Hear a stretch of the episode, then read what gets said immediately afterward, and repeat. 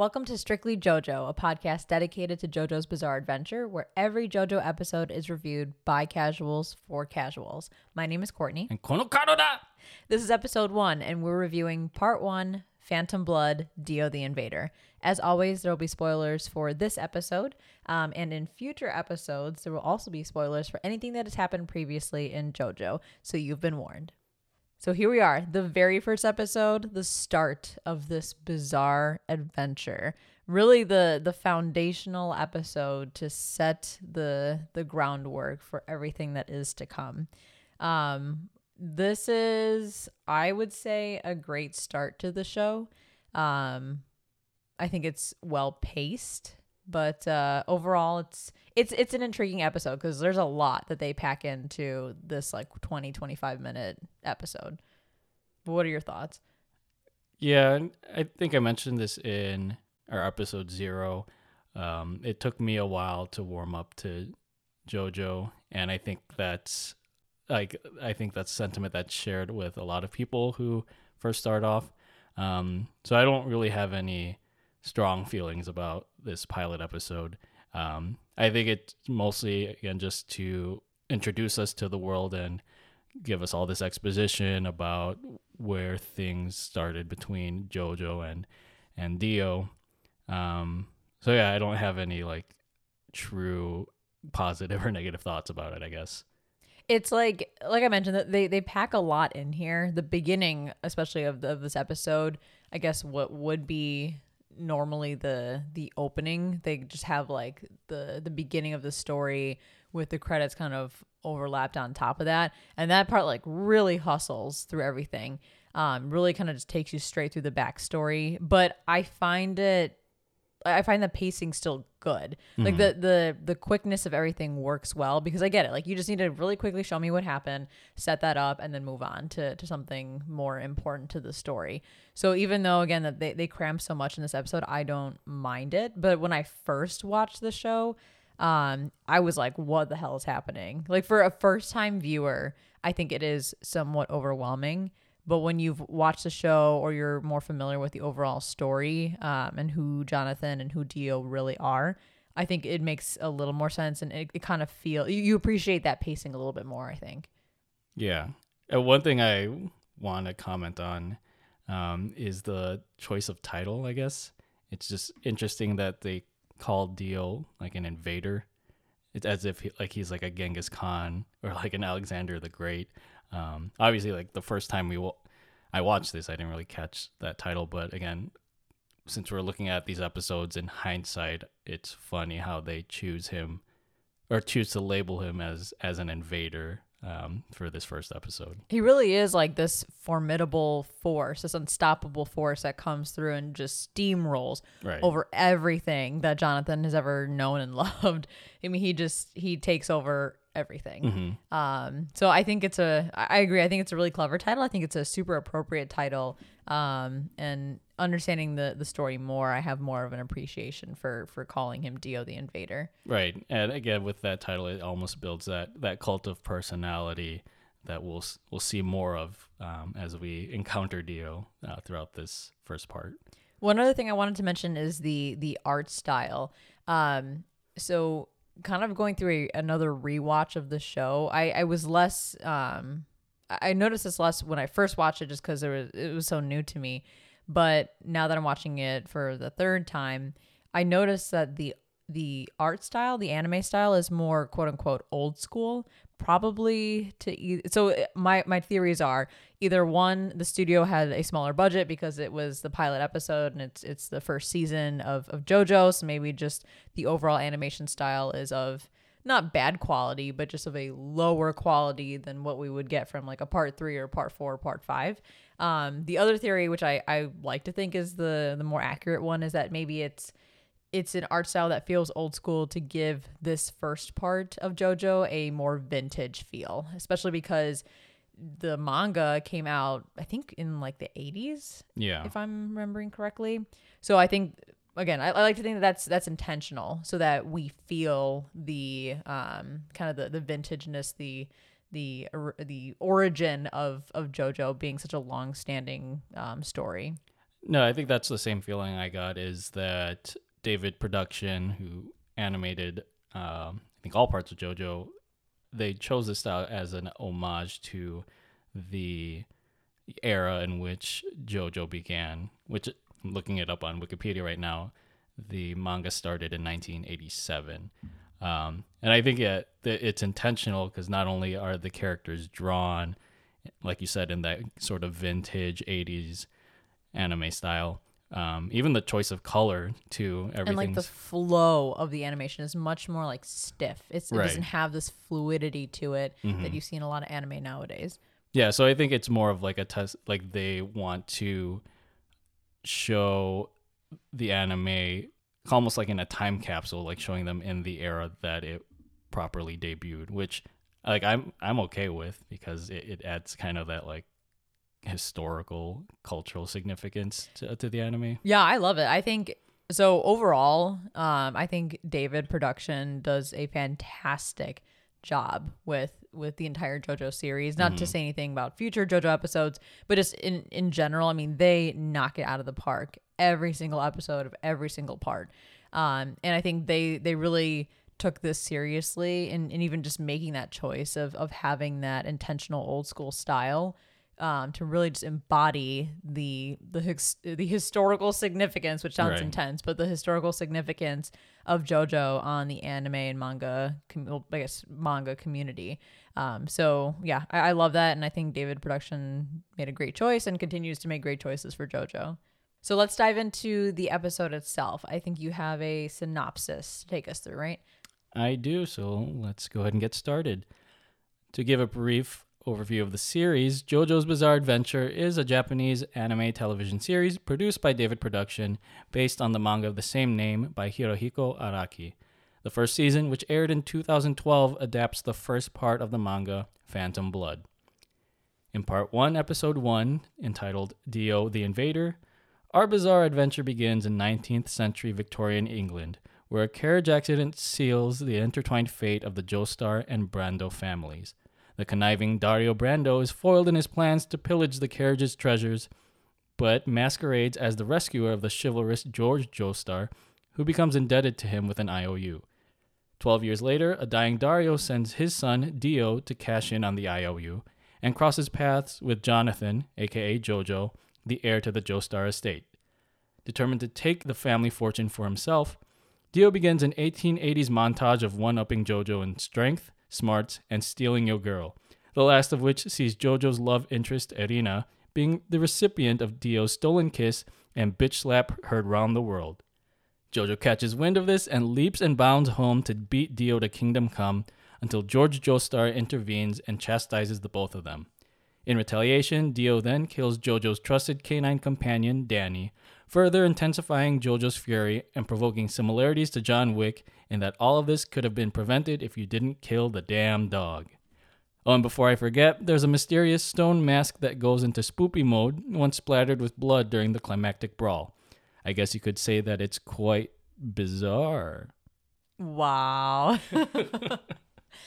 so there, like I said, a lot in this episode, a lot to unpack. I have like a, a slew of notes that maybe we can just kind of kind of go through. So my my first thought with this this whole episode and really the, like the very beginning moments is one could argue that this entire JoJo storyline takes place because of how fucking stupid and gullible George Joestar the first is. Right. I mean, to his credit, he's an incredibly kind person and is trying to, you know, wanting to do, to do right by who he believes is the man who saved his life and his son's life. But my God, I mean, just through this whole episode, he is so gullible. There are moments where you're like, how do you not hear or see the things that Dio is doing or saying to your son? And yet you still think that Jonathan is in the wrong. It's just like, selective hearing. yeah, this man is just like I don't know. He he must have blinders on all the time because he has literally started this entire chain of of, of events throughout the JoJo storyline that we'll talk about in the future, all because he believed Dario Brando. Yeah, and you'd think like if he was conscious enough to recognize Dario was there, like he would have been conscious enough to hear all the stuff that Dario was saying before he started talking to him. Right? Yeah, he even at one point says like I'm about to pass out. Like he consciously knows like in a few moments he's going to pass out, but he needs to tell Dario these things. Mm-hmm. So yeah, I, I just I found that just I always think about that when I think about this storyline. I think about part one. I'm like, man, this whole thing kicks off because this man decided to trust Dario Brando. And he even says like perhaps this is fate, which we'll learn is like famous last words because you just sealed in stone the destiny of your both of your families. Sealed in a stone oh mask. God, Oh, Too many puns. I also think about Dio in these these first few moments of the show. Like clearly they're setting up his backstory. He comes from a shitty past. He has a shitty father. His nice mother died. Um, but whenever you're introduced to a, a villainous character, you always have that small bit of hope, right? That they'll do the right thing, whether it's you know now, whether it's down the road, when whether it's in their their last moments, who knows, death by redemption, whatever. But it's it's very apparent very early on in this episode that even though Dio has that shitty past and he, and he can still choose to use this opportunity that George has given him by, you know, welcoming him into his home, um, he still chooses to not do the right thing, which makes him a true evil at his core type of villain. Yeah, the scum and villainy of the earth, I guess. but it's interesting because I was looking, I was kind of researching a little bit um, into why Araki chose the name Dio for the character. Because, as you might see as we go on with the series, a lot of names um, are references to like American or 80s pop culture. So I, my thought was that Dio was named after, I think, the 80s rock band Dio. But I'm reading Wikipedia here that Araki intended to characterize Dio. Sorry. Araki wanted his name to sound cool next to JoJo, so he chose Dio, but Dio is the Italian word for God. Um, so there's kind of like a, I guess, a paradox there in that you have this character who's just inherently evil, but he has a word that you would assume with someone being pious. That's it. So he had no idea that what Dio meant in, in Italian. No, I think he did. Like he just wanted something that sounded cool. And like you've mentioned this that Araki's in love with like Italian like culture and stuff. So I'm not surprised that he chose Dio, but there's also like a I guess thematic reason behind it as well. I mean, it is a cool sounding name, Dio Mhm. Brando. And then you got Jojo. Yeah. but I think of all the things that Dio has done, which I won't mention now, um, but then also all the things that he did in this episode, the the moment that really solidified him as a villain, like permanent villain for me, is when he kicked Danny. Like I know he kills Danny too Mm. later in this episode, but like when he kicked Danny before I even knew he was gonna murder the poor dog, like that was it. I was like, nope, don't like him. Even if you know he he turns in the end or, or you know has some good parts to him, I will never love him. He kicked Da- Danny. Yeah, but at the same time, halfway through the episode, you see Jojo feed Danny a grape, which scientifically is poisonous to dogs. So that begs the question: Who really killed Danny? I think Danny is a strong enough dog to overcome the grape. Because there's a mm-hmm. lot of time that passes between when he feeds him the grape because then we see him like go on his dates with Anina and I'm sure a lot of time has passed. So he he pooped that grape out and I think he digested it just fine. But I did Yeah. react when I when I first watched the show. I was like oh, my jaw kind of dropped. I was like wait are you supposed to give him grapes? Because yeah I'm pretty sure grapes are not good for dogs. And just to comment more on the or this episode establishing Dio as the villain, I think what kind of turned me off, or I get what kept me from warming up to JoJo more quickly is again you've mentioned like Dio is just inherently evil, and there's you would hope like there's a redeeming quality in here, but he does all of these horrible things to JoJo, and there's not really any reason behind it. You know what I mean? Like there's we always talk about having villains with a motivation as to why they're acting the way they are. And I know that here it's because Dio wants to take um, the Joestar inheritance for himself, but most of his episode is just us being shown Dio doing bad things just because you know he wants to watch the world burn. I guess. Well, I feel like there's a connection there. Like I feel like he's he's harassing the shit out of JoJo to basically get George to disown him. Um, so if he disowns his son, then his son gets no claim to the inheritance, and then Dio will be the the adopted son who's perfect and he gets everything. Um, that that was my take from from all of these things that we see Dio do to jo- to Jonathan. Um, yeah, but yeah, I can see that.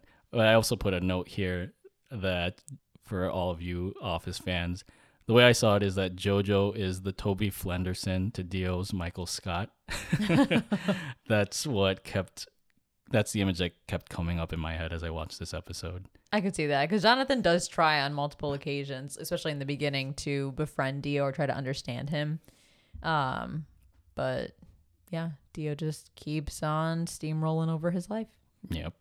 One of the other things that happened in the beginning, um, or kind of as part of Dio's overall plan, is to turn all of Jonathan's friends against him. And really, in my mind, like the whole time I'm watching this, I'm like, Jonathan's friends must be fucking morons to be so easily convinced by Dio in such a short amount of time that Jonathan's a quote unquote squealer and that they don't want to associate with him and all that. And, you know, all the stuff that he does to Erina. It's like, man, maybe it's best that Jonathan isn't friends with these guys because they seem fucking stupid. Yeah, I can, I can see that now. And speaking of Erina, that's when we get when Erina and Dio first meet and Dio forces that kiss on her. That's when we get the classic Kono Dio da meme. And forever we will have to be tricked by weebs with the Kono Dio da meme. Yeah, I guess that's one very nice quality of this episode is that you get the first memeable moment of of JoJo. Um, To be fair, I was very excited though. Like I didn't know I had seen that meme, of course. I had seen that meme like forever. Um, but it took me several years to actually watch JoJo. So when that moment came up, like in the ver- very first episode of the entire show, I was like, "Oh my god, wait, I know that. That's that one meme that I see all the fucking time and now I get it. Now I understand what Kono Dioda means."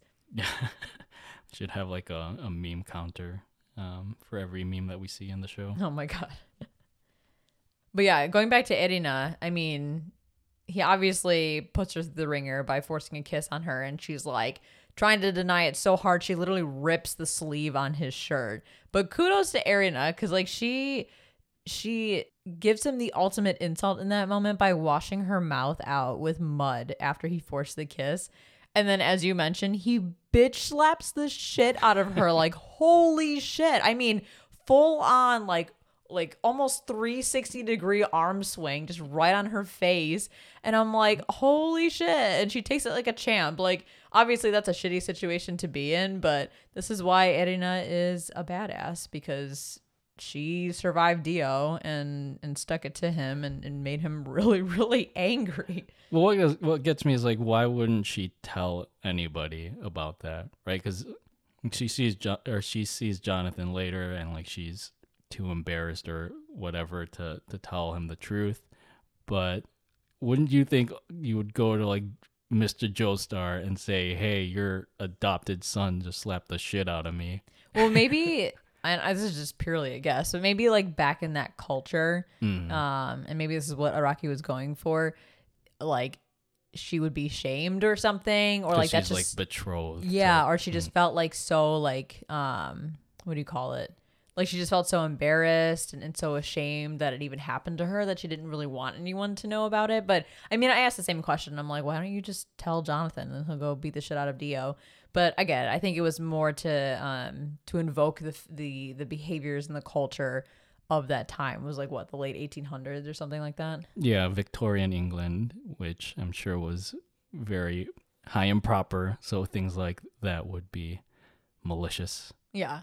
That, that was my take anyway. And then after Jonathan finds out about Dio kissing Erina, we get that this is one of my favorite shots of the whole episode. We get that first person view like shot of him running to the house because he's all pissed off and wants to fight Dio. So we get this first person view of him running to the house. and as he approaches the front door, there's that big fountain in the middle of like the square in front of the, the front door with I'm sure there's like a circle drive or whatever around it. And you just see him leap over this entire fucking fountain. Like it's it's a very quick moment. It's very minor, but I just noticed that the first time I watched it, I'm like, did he just jump over the entire fountain?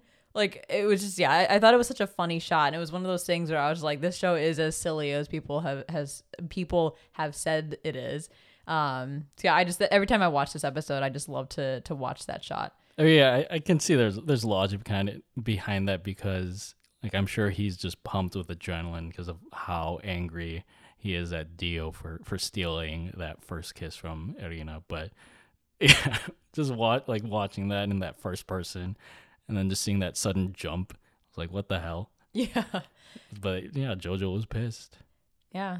And as Dio says, and a little bit after that, the harder you hit him, the stronger he gets. But before we get to that, the he runs into the house and, and the two of them fight.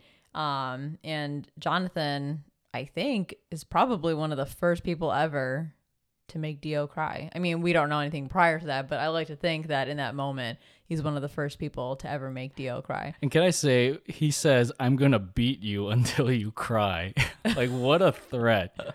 like, if, if anyone plans to use that, hopefully you're not engaging in acts of violence, but you should keep that in, in your quiver of threats. Channel your inner Jonathan. right.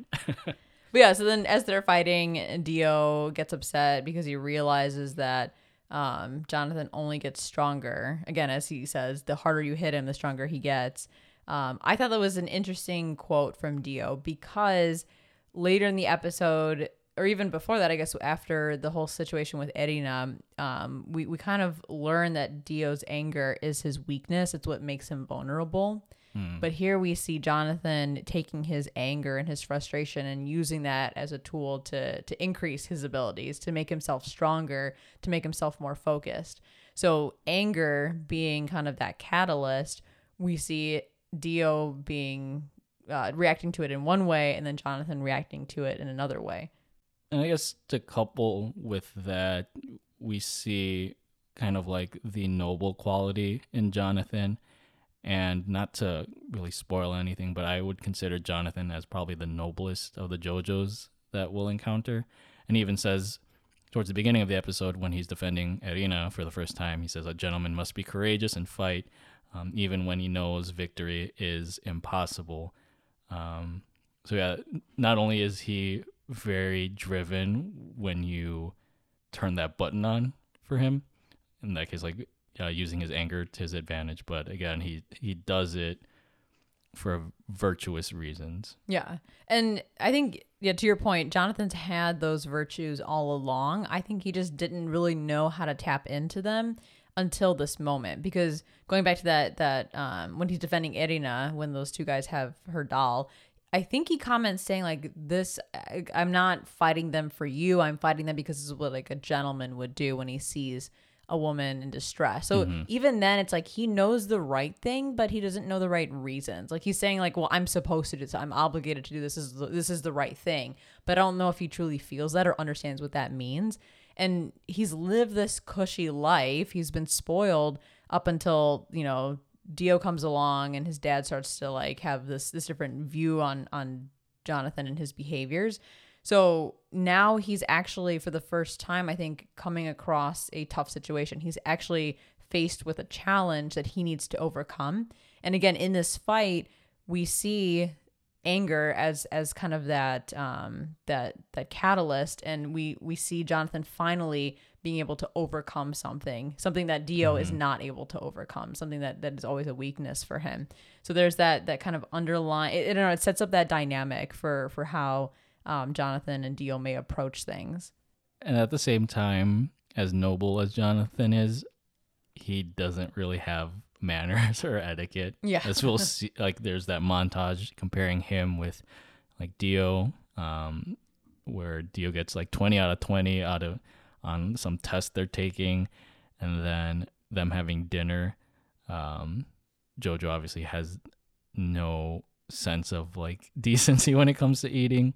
So, yeah, again, for, for him to be the inheritor of this this wealthy estate, but for him to act so, I guess, degeneratively, um, is is an interesting quality for him. It all goes back to again, like it's one thing to be told that these are your values, and it's another thing to actually embrace and like accept them as your values. So I think Dio coming in and, and him finding out, or Jonathan finding out what he did to, to Erina was really that turning point. Like that's mm-hmm. what flipped the switch for for Jonathan because now he actually is dating Erina. He he has feelings for her. It's not just some chick who needs some help and he's doing the right thing by helping her. It's like now he's got some skin in the game. This is like personal. Um, and he would never want anything bad to happen to Erina, and he's he's truly defending her honor this time. Yeah, so he's like finally motivated to quit being a little bitch. Some other things that I wanted to point out from the episode the carriage accident, they established that happening in like 1868 or whatever. And then 12 years later, um, you see JoJo all grown up. But like, did George, Joestar, and Dario Brando have any sort of relationship like between the accident and then that that time jump? Right. It's just weird that like now Dario has Dio take the letter over to um to George.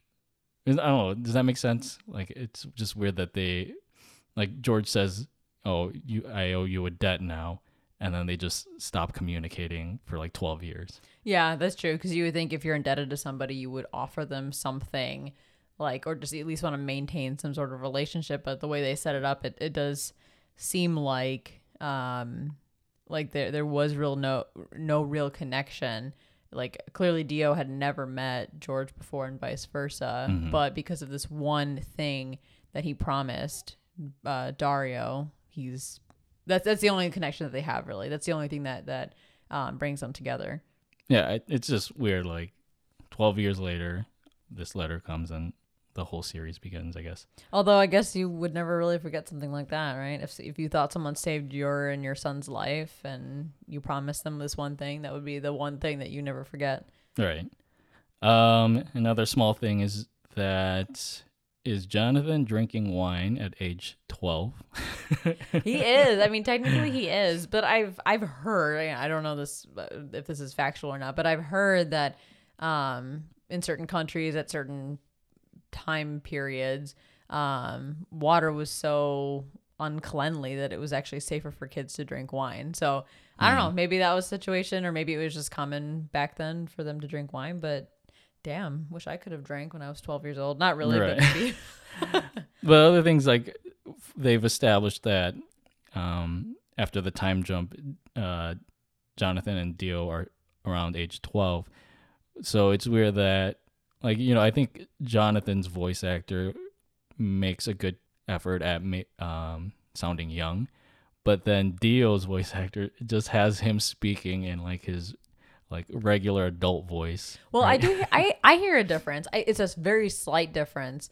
Um, but it's still that like deep. yeah. like, no, it's it's definitely still that that intense Dio voice, but it does sound just like a pitch or two higher. Um, at least that's what that's what I I noticed. But no, I, I do Mm-hmm. agree. I think Jonathan's voice actor does a much better job of like having that childish kind of feel. But maybe Mm-hmm. that's intentional because JoJo is very childish still, and Right. Dio, even at 12 years old, has matured pretty quickly. I also find it interesting that when they're um when they're fighting in in the that field or whatever, like they're doing the the boxing match. Like at 12 years old, they already have muscles. Right. And I'm like, oh shit! Like you're really toned for a 12 year old, Jonathan. Like what what's up with that? hmm Either like Araki just wanted to take creative license with it, or he just forgot that he established that they're 12 years yeah, old. Yeah, I'm like, I have never seen a 12 year old that looks that muscular. Unless that he so thi- weird. yeah, unless he thinks British British boys at 12 are like benching like 200. Yeah, at 12 years old, Jonathan's muscles are more defined than most of our futures. Mhm. The only thing I want to mention um, that's like super minor, but I thought was like that I noticed this time around watching it um, is the very first real JoJo pose that we get from this show is when Dio first arrives to the Joestar Manor and jumps out of the carriage and like the whole background behind him goes red and he jumps out and he's like pointing his hand forward and he, like I mean he literally if you think about it in a literal sense he like fucking leaps with all of his might out of the carriage and like kicks his legs up and like points his arm out and then like lands and like touches the ground in like this deep squat and then stands back up and I'm like can you imagine if you were standing in front of like a carriage or even like a car that was higher up off the ground and someone like got out of the carriage or the car like that, I look at them like, what the fuck was that? but hey, it was the first, at least I think, the first real JoJo pose of the series. He was establishing dominance Yeah. over Jonathan. I, I mean, say. you can't expect anything less from Dio, but to make a, a grand entrance like that. Mm-hmm. And then finally, at the end of the episode, we get to the ending itself, which is Roundabout by Yes. I'm looking at Carl because he's he's better at this stuff than I am when it comes to music. Yeah, it's it's roundabout by Yes, the band Yes. which is completely i mean just as like the first episode of jojo knowing nothing about it really other than it's it's silly and goofy and there's a lot of memes from it like for me was completely unexpected but uh, also an amazing fit at the same time like i expected some like intense japanese like anime ending for this crazy show and then you get roundabout by yes and it it fits. Like it's so weird. Like it fits so well. And i'm just like sitting here listening. This is the first time I, I was watching the show. I'm like sitting there listening and i'm like I, I don't know what to think but i like it. And the a little bit of trivia here, the the reason that they chose roundabout for the ending credits, I think, is because Araki used to listen to this song as he was writing, or as he was, um, yeah, as he was writing and drawing JoJo. So which is awesome. It's like another one of those things where david production has like an homage to like the the significance of of jojo. First with again the animation style having that more vintage feel to to really tie it back in with the fact that it came out in the 80s um, and now this like i actually didn't know that till till just now so knowing that they they intentionally picked roundabout because it had a special meaning to araki that's really cool And thanks to that, if you ever go on YouTube and look up Roundabout, like their music video, all the comments are you'll probably see are all related to JoJo. Not that you should look now because I'm sure there'll be spoilers for for future episodes and future parts. Um, but yeah, that's how much of a phenomenon I guess the show has has had on people. I know all those people who probably don't watch JoJo or know of it, but really like this song, and they go on YouTube and they're like, "What the hell are all of these people talking about? All these boomers are like, "What the?" like, who the hell's JoJo and Dio, and what what is going on?" And the other thing about the credits, which watching the episode at first, um, was kind of strange, is that the I guess the the background like it's panning through all of these different like hieroglyphics, and at the end you find out it's related to that stone mask that suddenly came to life during the episode, um, but it doesn't it didn't match anything that had happened in the episode besides the mask. Um, it, it felt like it was coming out of like ancient Mayan or Aztec ruins. Um, so I'm sure like that's gonna be at play in later episodes. But watching that for the first time, it's like what what the fuck is this? yeah, well, that the significance of the ending will become apparent as we move forward in in the in this season. Um, but I agree. When the first time I watched it, I was like, I, I don't understand this ending. Like, I think it is trying to tell me something, but what that something is, I don't know because I'm not far enough into the show. But no, we'll, we'll definitely dive into that more when we get to the later episodes and can talk more about the significance of that imagery. Right.